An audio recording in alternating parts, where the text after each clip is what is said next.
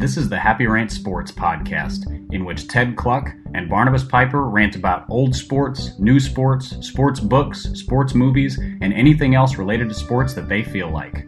Enjoy. Hey, welcome to the Happy Rant Sports podcast. I am Ted Kluck, joined as always by my good friend and my partner in sports radio, Barnabas Piper. Pipe, it has been a hot minute since you and I have done a sports podcast, and I think that's due to probably some some just busyness in life.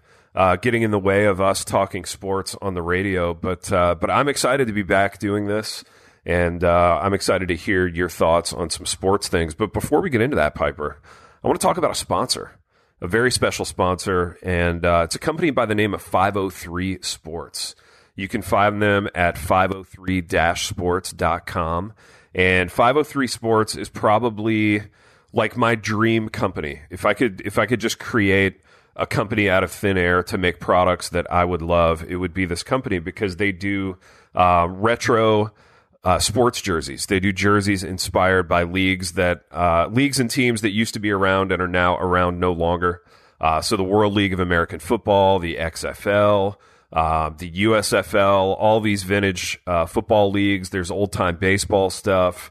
And uh, I'm really, really stoked to partner with this company. I think they're out of the Pacific Northwest, uh, where we have a lot of listeners. So 503-sports.com, they have agreed to send us some jerseys uh, in exchange for this promo. So I'm super pumped. Pipe, what did you get from 503 Sports? I got a couple hats. So it was a uh, so I, I I was looking at the jerseys and there was a I think it was a Pittsburgh Pipers basketball jersey, Yeah, which is incredible, dude. Incredible. It's I think it's an ABA team. Yep. And but and they'll customize them. Like part of the jersey cost is customizing. But I was like, well, if I if it says Pipers on the front, I don't know what to put on the back, Right. Because it would be very redundant. Uh, so I decided to go with hats because I'm a I'm a big hat wearer. So I think I went with a Washington Senators hat and then a Homestead Grays hat. Nice. So Washington Senators being the team that became the Minnesota Twins. So they moved to Minnesota. Was, I think was two or three different iterations of the Senators because then they became the Senators again and then moved to Montreal. Yeah. And became the Expos and then moved back to Washington as the Nationals. So it's all very confusing. Mm-hmm. And then the Homestead Grays were one of the most prominent historic Negro League teams that had like Josh Gibson and Satchel Paige Wow. and all of the not necessarily all of the greatest Oscar Charleston played on them. So most of the best players in the Negro Leagues passed through there at some point. And uh, so yeah, I as a baseball history fan, that was my Oh, very that was the one I was most excited about. Dude, that's what I think I love the most about this company is that it allows like people to engage with sports history in a unique way and um, like like you, I'm a big sports history guy, and and my thing is kind of vintage football stuff. So uh, so yeah, to get a USFL jersey in the mail or some swag from those teams, it's uh, it's really fun for me. So this time, uh, I went baseball as well. I went with a uh, a 1969 Seattle Pilots jersey. So uh, the Seattle Ooh, those are those are crisp. I like they them. are, man. They're really nice, powder blue with a little yellow accent, and uh, so this this franchise was the precursor to uh, the Seattle Mariners being in Seattle. So Jim Jim Bouton, uh, who just passed away, actually wrote uh, wrote one of the great sports books of all time called Ball Four. Uh, he was a Seattle Pilots pitcher, and uh, this jersey is is kind of an homage to him, an homage to um, the the forerunners to the Seattle Mariners there in, in Seattle. So I'm excited, man. Looking looking ahead, look already looking ahead to spring training and pitchers and catchers. Football has kind of this always happens during football season, Piper. It always kind of ends for me before it's actually over. So right around like after the wild card round, before the divisional round, I just kind of lose interest in it. And it ha- Is is that because is that because you don't have a team that you're like hanging your hat on to like as a Vikings fan as of right now we're recording this on a Thursday the Vikings are playing the Niners on a Saturday Yeah. which means that my my fandom might be over in 72 hours but Yeah. uh is that because you don't have that or is and so the the games have just sort of yeah.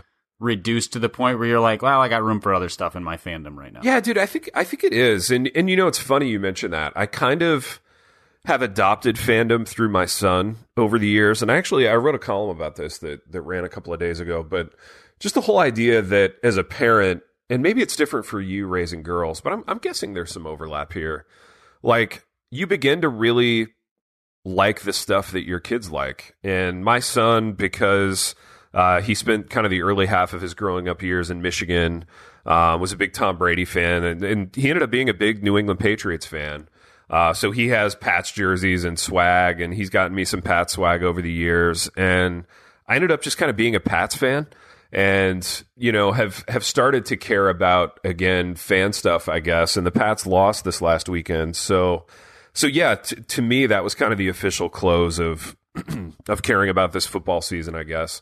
But so quick quick aside on that. Yeah. this this does pertain to your son. So Yeah. there was a obviously the, the pats lost in the first round. That's not a thing that has happened much in the last 18 years. Yeah. um so that th- you're, you're talking about tristan yeah I'm talking about as the- tristan. Yeah he's 17 junior in high so school. in, in his lifetime he has not experienced the pats sucking. No And to be fair, they didn't suck this year. They had one of the best defenses in the league. They just their offense wasn't that great, and so they got beat. Right.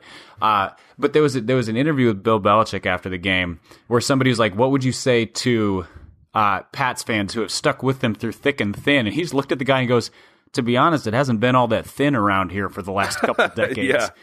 And uh, which I What thought, I'm like, that is that is such a good answer. Yeah. He's so self aware that like, yeah, we've had a good run. If if fans are complaining, that's kind of insane. Exactly. So my question is, how did Tristan take it? As like this is kind of his first real disappointment, man that uh, that's because because they've been so good for so long. Yeah, that's a great question. So Tristan is just like his dad, sadly, in that we are both we are both the worst losers in the history of sports. We're we're just the worst. We're a holes, man. We're we're such a holes when it comes to losing, and um, I, I don't know. I mean, it's it's that whole tension between if you become too comfortable with losing as an athlete, then you're you're probably not cut out for it. But uh, but I I wish we could both grow in this area, and sadly, like I'm not the person to help him grow in it because I'm I'm so bad at it myself. But but yeah, the the way the way we work is that our flame burns really hot for a really short time. So like when the team is losing and immediately after there's like white hot rage. Clear the room. Yeah, you have to clear the room and and and despair and all that. But but then like 24 hours later Tristan was fine.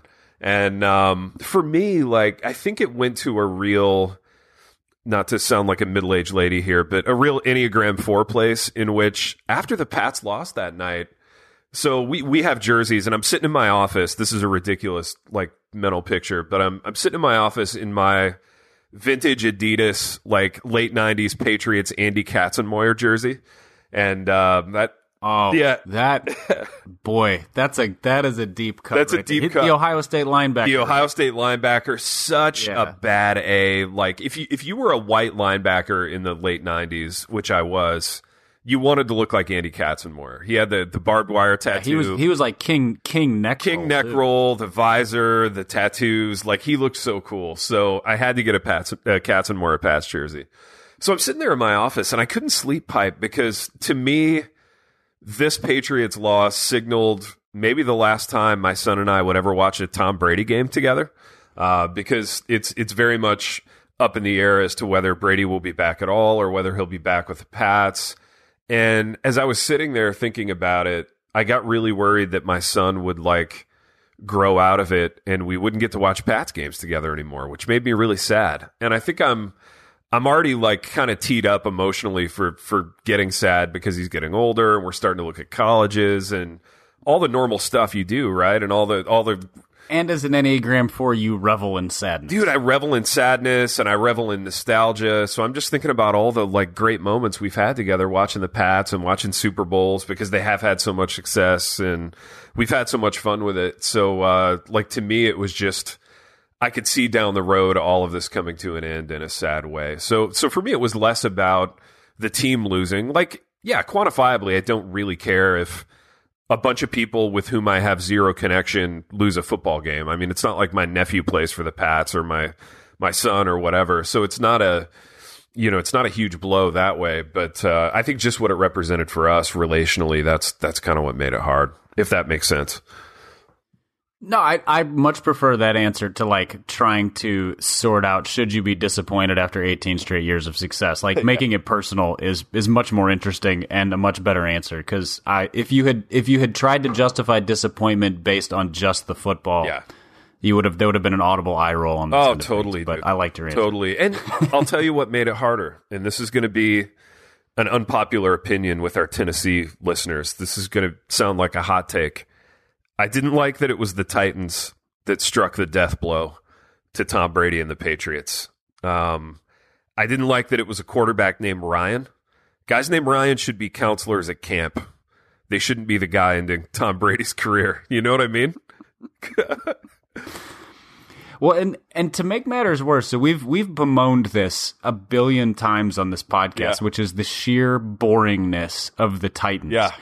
What this game did is insured that they are going to bring back a quarterback named Ryan Mm-hmm.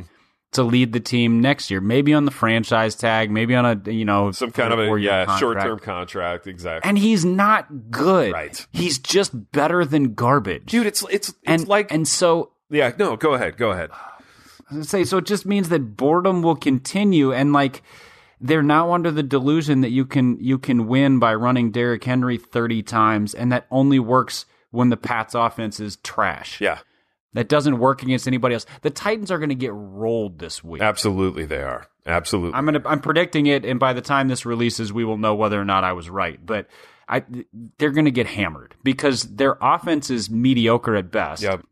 And their defense is strong, but like a strong defense doesn't make a fun team to watch. yeah. So yeah well in, in a, a an abysmal like arena football uniform doesn't make a fun team to watch. And that's something we've discussed ad nauseum. Yeah the titans staying with ryan Tannehill is sort of like when your friend gets married but you know that like the girl he's marrying he's settling for and you're like yeah she's okay you know? Yeah. Could have done worse you know?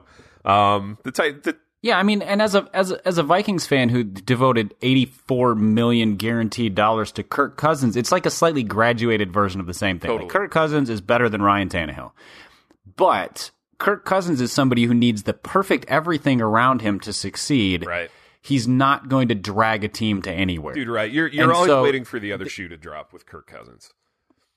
Yeah, and so and it you know in the game against the Saints it very nearly did. Yeah. Uh, but it's it's just a yeah. There's a feeling of like yeah, it's fine. Yeah. You know, you have some moments that you're like that was really great, but it's not going to last. Like I. People were so excited when the Vikings beat the Saints, and I was too. Like I let out a yell in my living room that probably scared the neighbors, and it absolutely terrified my dog. Oh no. Um, but but then within 24 hours, I was like, oh wait, they just did this two years ago. Yeah. when they beat the Saints on the Minneapolis Miracle play to Stefon Diggs, and then got pasted by the Eagles. right. I don't think they're going to get pasted by the Niners, Yeah. But I don't think they're going to win either. Yeah, so yeah. It, it's just sort of like, ah, that's Kirk Cousins. I know, dude. And and you're kind of like low key jealous of all the fun quarterbacks that like other teams have. It's it's a tough place to I'm not low key jealous. I like I in my lifetime, there has never been a Vikings quarterback, with the exception of like ten game stretches, Yeah. that you're like, we've got this guy. We can we have a chance to win. Like like t- take the take the Seahawks for example. Yeah, yeah. They're not a good team, No. But they have Russell Wilson. They have an awesome quarterback. he can beat anybody on any given day. Absolutely. Absolutely. So I have no idea what that's like. It seems lovely. Oh, it does seem lovely. No, I get it, man. I totally get it. So let's let's walk through Vikings quarterbacks in your lifetime, and I want to I want to like I want to archive the ones you were most excited about. So let's let's start with Tarvaris Jackson. Um, was there a like a three game stretch where you you talked yourself into Tarvaris Jackson? Yeah, like the preseason. Okay, Uh, yeah, where you know because he's athletic and he had a big arm Yeah. and he was bad at everything else Yep. like he could throw the ball very far to the wrong place and he was you know he was he was mobile yeah, for sure. um so yeah Tarvaris Jackson was was a, a a playmaker who would get you excited and go man if he could just do that like eight times in a row instead of once every eight plays we might have a quarterback Absolutely. Uh, Christian Ponder. So high high draft choice, first rounder. yeah Um, did, were you able He- to talk yourself into he- Christian Ponder for a for a moment? No, I tried so hard to convince my because he was one of the last quarterbacks or he was kind of there, there was a two or three year stretch where teams who were quarterback desperate made really high draft picks because of the value of the position Yeah. and totally whiffed on the guys. Yeah. So like Blake Bortles is one of those. Christian Ponder was one of those. Uh, who else? Um, EJ Manuel Blaine was one of Gabbert. those. Yeah. yeah. EJ Manuel, EJ Manuel, and Christian Ponder were kind of like part and parcel in terms of guys. You're like, really them? Um, so it was one of those things where I was like, yeah, we need a quarterback. But then I looked at him, I was like, he wasn't even good in college, Yeah. and so like I. I wanted to believe in him, and then after about two games, I was like, "Oh, he's just really bad." Yeah. like he didn't even have a career as a backup after that. He's not. He wasn't even somebody who could kind of go be a solid clipboard holder, game manager, step in late in the game Yeah. that kind of thing. He he just wasn't. Yeah, dude, good. it's crazy. Like his his career just fell off a cliff. And usually as a usually as a first round draft choice, by default you get like a second act somewhere else. Like Marcus Mariota is going to go on and have a second act, and he could probably have a five or six year run as a clipboard holder. Um, Christian Ponder didn't even get that, nor did EJ Manuel really. So it's yeah, it's it's crazy how those guys kind of fell off a cliff. I've got another one for you, Pipe. Another Vikings quarterback. This one's going to be tou- tough to talk about. Brett Favre. Brett Favre comes in. I hated Brett. Favre. Yeah, you you It- always hated just- Brett Favre. But what So, was there any there- level of like a little crackle of excitement that like at least we have him and maybe we could do something? So yes, for this reason. But let me let me back up. When they when they got Brett Favre, I I felt very much like, oh, this is this is the midnight crossroads deal with the devil. We have just sold our soul to the devil. Yep. And that means you get a a tremendous amount of success until the devil comes calling. And I knew the moment they signed him, the devil will come calling at the most inopportune time. He's going to do a thing to ruin this after it has like when it will hurt the most. Yeah. Uh, which, if you remember that first season, it absolutely did because it was the last minute of the NFC Championship game when he threw a classic Brett Favre throw across his body into the middle of the field, stupid interception Yep. against the Saints. Yeah. Um, after they cheated all game and broke all of his bones. Yeah. Um, so, but in the middle of the season, it was really hard not to be excited about the way they were playing because they're just Daunte Culpepper had some moments as a Vikings quarterback where he was. I mean, he was a phenomenal playmaker. Yeah, he and Randy huge Moss athlete, put up you know. video game. Yeah, yeah. and just yeah, he was 6'4", 270 pounds, mobile, Mm-hmm. ran people over, big arm, all that. Um, and then he got hurt, and and and you know his career basically ended as well. Yeah. But Favre was like that in terms of just man, he makes plays we've never seen, and they had Sidney Rice when he was healthy, Yep. and Percy Harvin and Adrian Peterson, and just it was an explosive team. Totally. But I always knew the other shoe was going to drop, and so when it did, like I normally when it at that point in my fandom. When the Vikings did something disappointing to end a season, it was like throw the remote, break a glass, like just full on temper tantrum. When that happened, I just turned the TV off and walked out of the room. I was like, well, of course that happened. Yeah. Yeah. Like that it barely it barely hurt because I was like, yeah, that's that's what was going to happen from the get. Exactly. Now, Piper, if you could like put on your your GM hat for a minute, if you're if you're Rick Spielman, um, and you could trade boring, unsexy Kirk Cousins for any of those guys that we just mentioned, like who would you who would you deal Kirk Cousins for? And it could be it could be multiple guys um, out of that list Wait, of the previous of the previous? Vikings quarter. If you could bring any any of them back in a trade, like you ship Kirk Cousins out of town, and uh, and you bring in one of these one of these other guys, who would it be? man. Ah, that's tough. I mean, Kirk Cousins is probably the third. Well, you take one year of Randall Cunningham. Oh, dude, we didn't mean, talk about it- Randall. yeah. Oh, he was awesome. in so in my lifetime, there have been there have been like Rich Gannon was a Vikings quarterback at one point. He was kind of mediocre. He was great with Uh, the Raiders, though. yeah, he he he got into a system that played to his Yeah. strengths. Culpe- I'd say Favre had the best, maybe the best Yep. season. Culpepper had the best run. Cunningham was right there with Favre as best Transcendent season. season, kind of. Yeah, and then yeah. and then Cousins is probably the best other quarterback. But the answer to your question would be Teddy Bridgewater, who we didn't talk Yeah. about, because the Vikings made the decision to let Teddy walk. Mm-hmm. and to sign Kirk Cousins. And everything I wanted them, and this is on record on this podcast, to bring Teddy back. same. Because I thought Teddy Two Gloves was the right guy at the right cost because it would have saved him twelve million dollars a year or Dude, the fan base loved uh, him. Yeah, there was there was to me very little downside to him. There were significant health questions because his knee injury was really bad. But he, as he showed this year, he in the right with a good system, and I think he could run the system they're running now. Oh, I It's agree. Really quarterback friendly. Uh, and I just I wanted I I would I would trade Kirk Cousins for Teddy Bridgewater right Yeah. now. Uh, and I think a lot of people would say I'm insane because Cousins just put up a really good year statistically, but I just don't have any faith. Like I think he could potentially just lay a monster egg at at San Francisco. Well, because he's laid so many eggs in the past, you know, you've got you've got egg laying precedent there all all over the place with his career, um, and he's just not fun to like. Yeah, you know, there so there's a there's a little bit of a piece there where as a fan you want to you want to be really stoked about your quarterback. And uh, you want to have you want to have reasons to be stoked about your quarterback, and uh, he's he's just a hard guy to get excited about. I mean, I think if I was going to trade any any quarterback in Vikings history or like my fandom history, it would be it would be Culpepper. Because healthy Culpepper with the the defensive rules that exist today versus when he was quarterback. I mean, he was throwing for like 45, 4700 yeah. yards back when that meant Right. something. And and with the you know the way that the spread offenses come in, his mobility, I mean, I think I think he would destroy the league right now. Dude, could you imagine Uh, him if- running like QB powers a la Cam Newton? Like like if those kind of plays Yeah, like a- existed when he was in the league, dude, he would have he would have shredded on on plays like that. Yeah.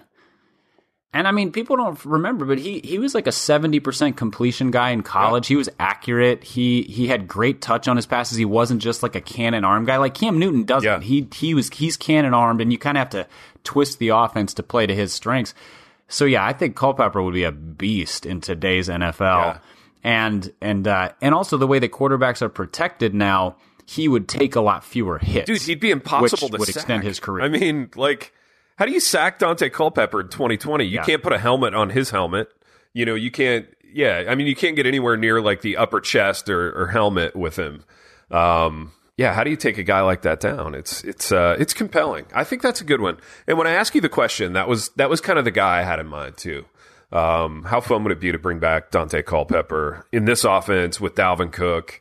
You know, with the receivers that you have, I think uh, I think he does really well in that kind of scenario. Yeah, I mean it's it's hard to imagine him in in some of the offenses that you know if you put him in a in an offense not not like the Ravens offense because that's built around Lamar Right. running, but a like a Patrick Mahomes esque like the Andy Reid kind of offense or the Eagles offense that creates space for quarterbacks and Yeah. that that kind of thing. Like he Daunte Culpepper at his peak was better than what Carson Wentz is right Oh, for now. sure. And Carson Wentz threw for four thousand yards with with like garbage men for receivers this Exactly. year. Like he Yeah. had they, they were literally like, Oh, you you clean the stadium, can you come run a forty for us? Exactly. Uh so I think uh uh, he would be he would be insane. I would love to see that. Obviously, that's pretend, but man, would it be fun? Yeah, and it sucks too because you have the far and away the least interesting quarterback left in the playoffs, um, which is just yeah, kind of. Wait, wait, wait. The Titans are still Oh, in that's it, right, dude. So careful. I forgot about Ryan. Ryan, the camp counselor turned quarterback. Well, forgetting about Ryan tells you just how interesting he is. That's true. I guess I already kind of mentally assumed that the Titans are not still in it. Um, but but who who knows? They could surprise us. Um, but yeah, we've got some there there's some exciting quarterbacks left. I mean, there's Jimmy G who may not be better than Kirk Cousins, but who has the perception of still being better than Kirk Cousins. Um, are are we are we with Aaron Rodgers? Are we to like Aaron Rodgers corpse phase yet, or is that still a couple years down the road? Because I feel like there's been a drop off with Rodgers, but we may not be to like So last year of Peyton Manning's career level yet with him. I think what we've discovered is that Aaron Rodgers is like the Russell Westbrook of quarterbacks. In that he is he is probably the most or on the, the top end of physical talent of quarterbacks. The the plays he can make the plays he can make, the throws he can make, the way that he can drag a team to victory, but he refuses to play inside any functional Yeah. system. I was I saw some stat that that uh, one of these NFL and, and uh, like NFL.com analysts put up the other day. And it was Rodgers has been in the bottom five in the league in terms of holding on to the ball the mm. longest as a quarterback, like seven out of the last eight Wow. years. So it doesn't matter if you want to run a quick strike offense, he won't do it. Yeah, dude, which is so weird But if you- because in college at Cal, he was the consummate like throw on on rhythm West Coast quarterback. Like that's what that's what the NFL thought it was getting in Aaron Rodgers, and he's he's kind of had this weird career arc where he's just gone a complete 180 from what he was in college. Well, I mean, and he's way better because nobody thought he was going to be a you know first ballot Hall Right. of Famer when he came out. Because what did he? They went like thirtieth and you know last quarterback in the first round. Small hands, like that, that. was but the knock on him.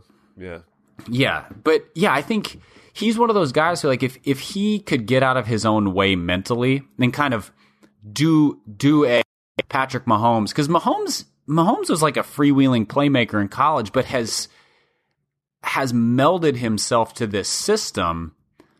And Andy Reid has adjusted the system to play to his strengths, and so now you have like this maximization of really good offensive system because Reid's a genius as a as a play caller and a scheme guy, and Mahomes using his talent to to maximize the system, and Rodgers has just never done that. So I don't think he's at the end of the line, but he might be shortening his career or shortening his his reign of success by just being stubborn. yeah. No, I agree, man. I, I I totally agree. It's really interesting. I don't think the Packers do anything in the playoffs. Um, well, No, I mean the Vikings should have beat them twice. Yeah, yeah. Uh, I mean, the, well, the second I shouldn't say should. The second game, the Packers beat them, but like they didn't beat them in a way that you're like, oh, that team's way better. The Vikings just like played so bad, and, and yeah, I don't think that, and I think the Vikings are like a, a middling playoff team. So, I yeah, I don't see the Packers doing much the rest. Piper, of the let way. me ask you a Nashville question vis-a-vis the Packers. Do you encounter a lot of Packer fans in Nashville? Because like I feel like here in West Tennessee there's a kind of a weirdly inordinate number of Packer fans. Not a ton here, but that's because Nashville, more than where you are in Tennessee, is a is a land of transplants, and so we have a lot of Chicago people, a lot of New York people, a lot of California Yeah. people, a lot of, and then a lot of people from all over the South, which means that it's it's a huge SEC area. So Yeah. like Alabama, Georgia, LSU, Ole Yep. Miss, obviously UT, uh, so forth. I don't encounter too many. There's a few. More like honestly, there's a lot more Kansas City people here that I've encountered than Packers. people. Interesting. Man, that would be a fun team to like, wouldn't it? Kansas City. I feel like they got Kansas yeah, City? they got we- weapons all over the place on that offense. It'd be a really fun team. I wonder how a Kansas City fan feels about Andy Reid because obviously, like I said, Reid is a genius when it comes to scheme and running an offense and everything. But he is his, his career track record is 100% success on terrible clock management. Yeah, that's true. Like he's going to do some dumb clock management thing that costs his team at some point. He's right? kind of the Kirk Cousins of like, you know, disappearing in games that really matter. You know, Andy Reid will get you. He'll get you right up to the edge. You know, um, and then yeah, there's always some some gaff. You know, some some blunder in the in the really big moment. But uh, I, I I'm sort of rooting for him to overcome that. Um, Man, I would love to see him overcome because I I feel like he doesn't get enough credit as Yeah. a coach because of his postseason. Like he doesn't, he hasn't pushed it across the finish line, Yeah. but he's been one of the best coaches in the top five coaches in the NFL for the last like to Don back to Donovan McNabb. So what are you talking? Fifteen yeah, years? yeah, he's been great, and any team would take him. You know, I mean, he's one of those NFL head coaches that if he hits the market, like he's he's going to be off the market immediately. But speaking of coaching hires, Piper, let's talk about some some interesting NFL uh, head head coaching movement and see if any of these move the needle for you. Um, so the very first hire, I think, was Ron Rivera to the uh, to the Redskins. Um, any commentary on that, Pipe? I was talking about this with a with a friend recently, and we were in agreement that the Redskins are the most boring team in the NFL and have been since like 1993. Interesting. Like, they, out they have no no. What was who's the last exciting player they had on their team? Like the player that you're like, man, even if they're not like, I don't care about Yeah. the team, I'll watch it just Dude, to see 20, that guy 2012 RG3, but it was a really quick moment, you know. It was a Right. Really, Okay. So there was the flash in the Yeah. pan. That's true. Prior to that, who like Clinton Portis? Yeah, Clinton Portis was great, but you weren't necessarily like flipping on the Redskins just to watch Clinton Portis. Right. I mean, Clinton Portis is great in the same way that like uh kind of Dalvin Cookish in that, like, yeah, great player, but You're like, watching unless Dalvin you're a fan Cook of the team, You're not like, oh, you're not, yeah, you're not going to sign up for NFL Network to watch him. So, and then they've just very rarely have they been utter, utter garbage. There's a lot of like six to eight win seasons, a lot of mediocre everything, and one of the NFL's worst owners. Like, and here's the other thing: I don't know if Ron Rivera is a good coach. Yeah, I think he's a perfectly he's he deserves to have an NFL job. He is a good NFL coach. So in that sense, yes, he's Yeah. good. But out of NFL coaches, is he a move the needle? Is he going to bring them to a like be consistent playoff contender? I don't know. He's pretty up and down in Carolina. You know, he had six win seasons and twelve win seasons, so it's hard to say. Dude, I actually think Ron Rivera would have been great for Cleveland in that he would have been an adult in the room. He would have brought them like a stabilizing presence that they haven't had. But but yeah, for the Redskins, I'm not sure he brings them out of the the doldrums of mediocrity. And and you're right, they've been they've had good players. Like when you look at the last 20 years of the Redskins, they had Sean Taylor, they had Clinton Portis, they had um, Santana Moss, you know, they had DeSean Jackson for a while. Like they they've had really good players. They had Chris Samuels, one of the best tackles in the league for a while. Um, but the the sum total of what they've had has been six or seven wins. Ryan Kerrigan, you know, like low key one of the best pass rushers in the league for a while.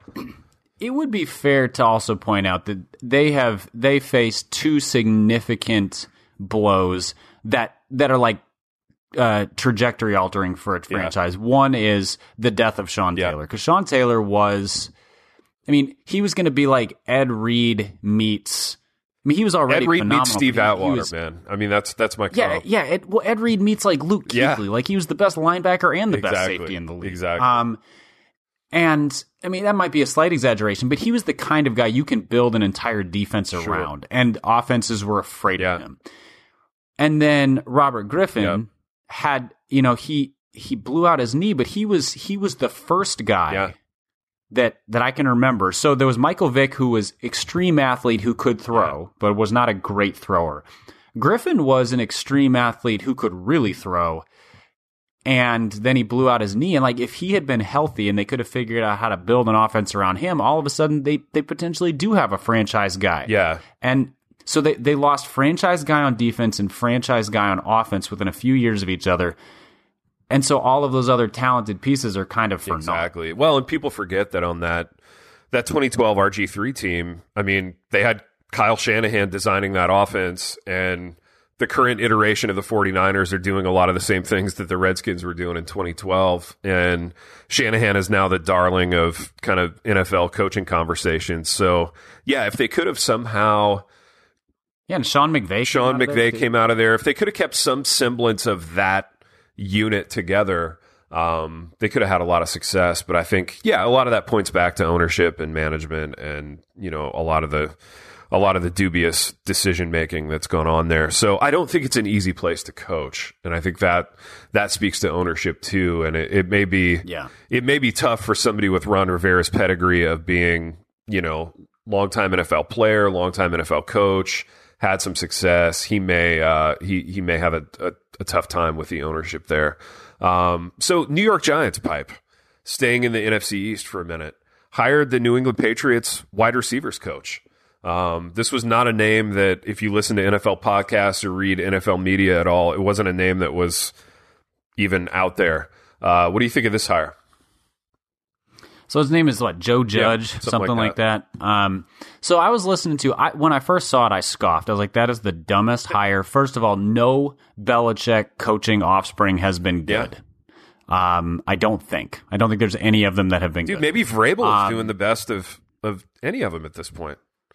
So far. Yeah. Uh, and but Vrabel was not a coach under Belichick. I don't think was he? Know that he was. I think. Because wasn't he in Houston? Yeah, he was somewhere else. he played under Sure. Belichick, and then I think he was a defensive coordinator in Houston or Yeah. something like that. And their defense wasn't very good in Houston, but um, he so so that's one problem. Then the other but then and then I was like, he's a wide receivers coach. That's insane. Turns out he was their special teams coordinator coordinator previously, and there seems to be sort of a rising tide of looking at special teams coordinators as uniquely positioned coaches to move into a head coaching job because of all of the they have to work with every different position grouping on the Yeah. team and all the different coaches and so there's it's sort of a unique preparation ground. I think Belichick was a, a special teams coordinator early in his career too, so he has a an affinity for those Yeah. guys. Um, so that's one of those like who knows? Like we'll wait and see. Um, I was surprised, but also it's the Giants and they suck. Yeah. So like they they they don't have talent. They're a bad team. They don't.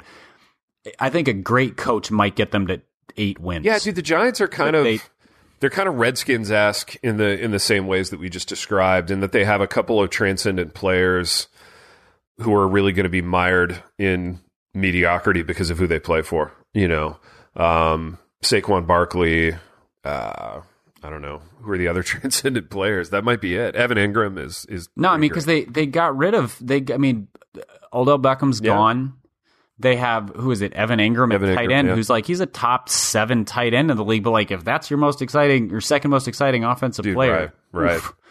they don't they don't have any skill position talent. Their defense is not very good. Like they're just a bad team. So they there's a major roster rebuild that needs to happen there. Daniel Jones. Do you buy him as a starting quarterback? who knows? A rookie quarterback with no talent around him, it's just impossible to evaluate. My only hope is that the struggles he had this year are, are not the kind of thing that sets a course for him. I want to see every rookie quarterback be Yeah. good. Good quarterback play is great for the NFL. Yeah. So I hope I hope he gets good. So speaking of not a great Speaking of that, Piper, speaking of good quarterback play, um, and we'll leave with this because I have to go teach school. So if you could trade, if you could trade Kirk Cousins for any of the like high end quarterback prospects coming out of college this year, so Joe Burrow, Justin Herbert, Jake Fromm, um, Tua.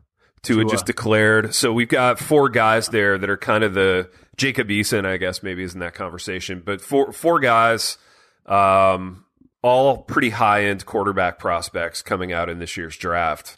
Would you trade Kirk Cousins for one of them? yes. Okay. I would trade Kirk. Well, for two reasons. First of all, just economically speaking, if you have an NFL starter quality on a rookie contract, it's the most valuable thing in football. Absolutely. because you're getting the most expensive position for like three million dollars instead of thirty-three million dollars.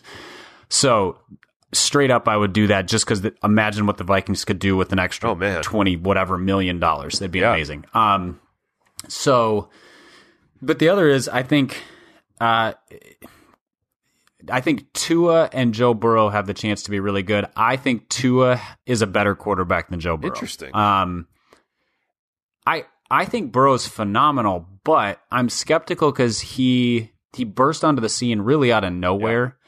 And that doesn't mean he wasn't good. It might have just meant that he was in a bad situation before. They didn't have the right offensive coordinator. I think Tua's got a better arm. I think he's a little bit more mobile, and um, and I think he, I think he played in a little bit a system that did more NFL things and succeeded in more traditional NFL offense. Realizing that the NFL offense is very fluid Yeah. now. It's not just just drop back passing. So I the only question there is his hip. Yeah. If his hip was healthy, I would 100% take him over Burrow. And Burrow's a great consolation Absolutely. prize. But uh, yeah, I think I think I would I would trade Kirk for either of those guys, but I'd go Tua first. Yeah, dude. Again, it's it's somewhat shocking just the economics of the quarterback market in the NFL, and I, I think that was to me what was so uh, incongruous about the Cousins signing was was the the scenario that you just explained. Right, if you could get Cousins level production out of somebody on their first contract, um, yeah, why do you like mortgage the future just to to bring in a a guy who's like the 15th best at his position but um Well, what's what's hard is that like it. The, the risk is going back to the Christian Ponder thing That's where right. it starts stretching for quarterbacks right. to get the $3 million guy, but you have a $3 million terrible quarterback. And there's only a handful of quarterbacks, like a very small number, who you look at and you go, this guy can is a game changer. Yeah. Like we thought Drew Brees was that guy, and he struggled this Yeah. year. Tom Brady is is aging out of that. So right now it's like Patrick Mahomes, Russell Wilson. Uh, I think Lamar Jackson has now entered that Sure. territory, and not very many other Yeah. guys. And so you have to pay for something because the fall off. Like if you don't have Kirk Cousins, you have maybe Ryan Tannehill or you Right. have Ryan Fitzpatrick or like do you just you get it gets ugly quick. It does. It does. Yeah, it's it's weird out there. Or you have Sam Darnold, who you don't really know what you have yet because the team has been so bad.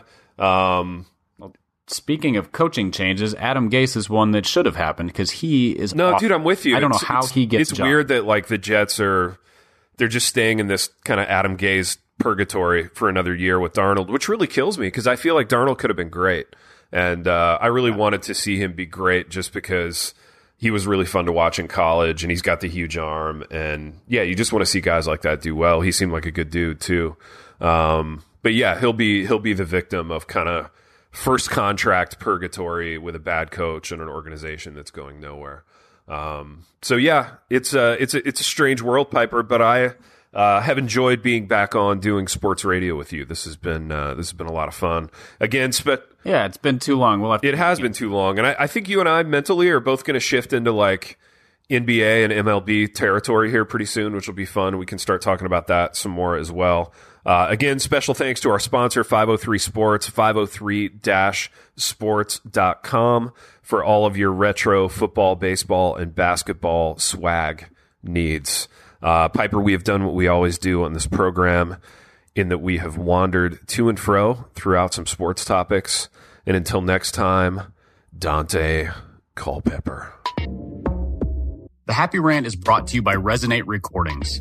If you go to resonaterecordings.com, you can see the full range of services they offer. So if you're considering starting a podcast, they are the ones we recommend going with. Again, go to resonaterecordings.com to see their prices, to connect with them and ask any questions, and to see what they can do to help you launch, edit, master, and improve your podcast. Again, go to resonaterecordings.com to see what they can do to help you launch and improve your podcast.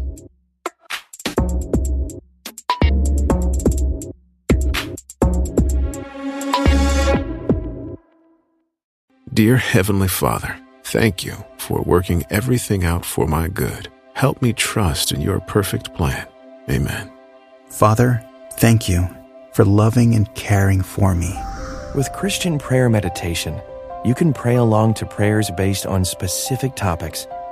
Go to lifeaudio.com or search your favorite podcast app for Christian prayer meditation. You can also download the Abide app for biblical meditations at abide.com.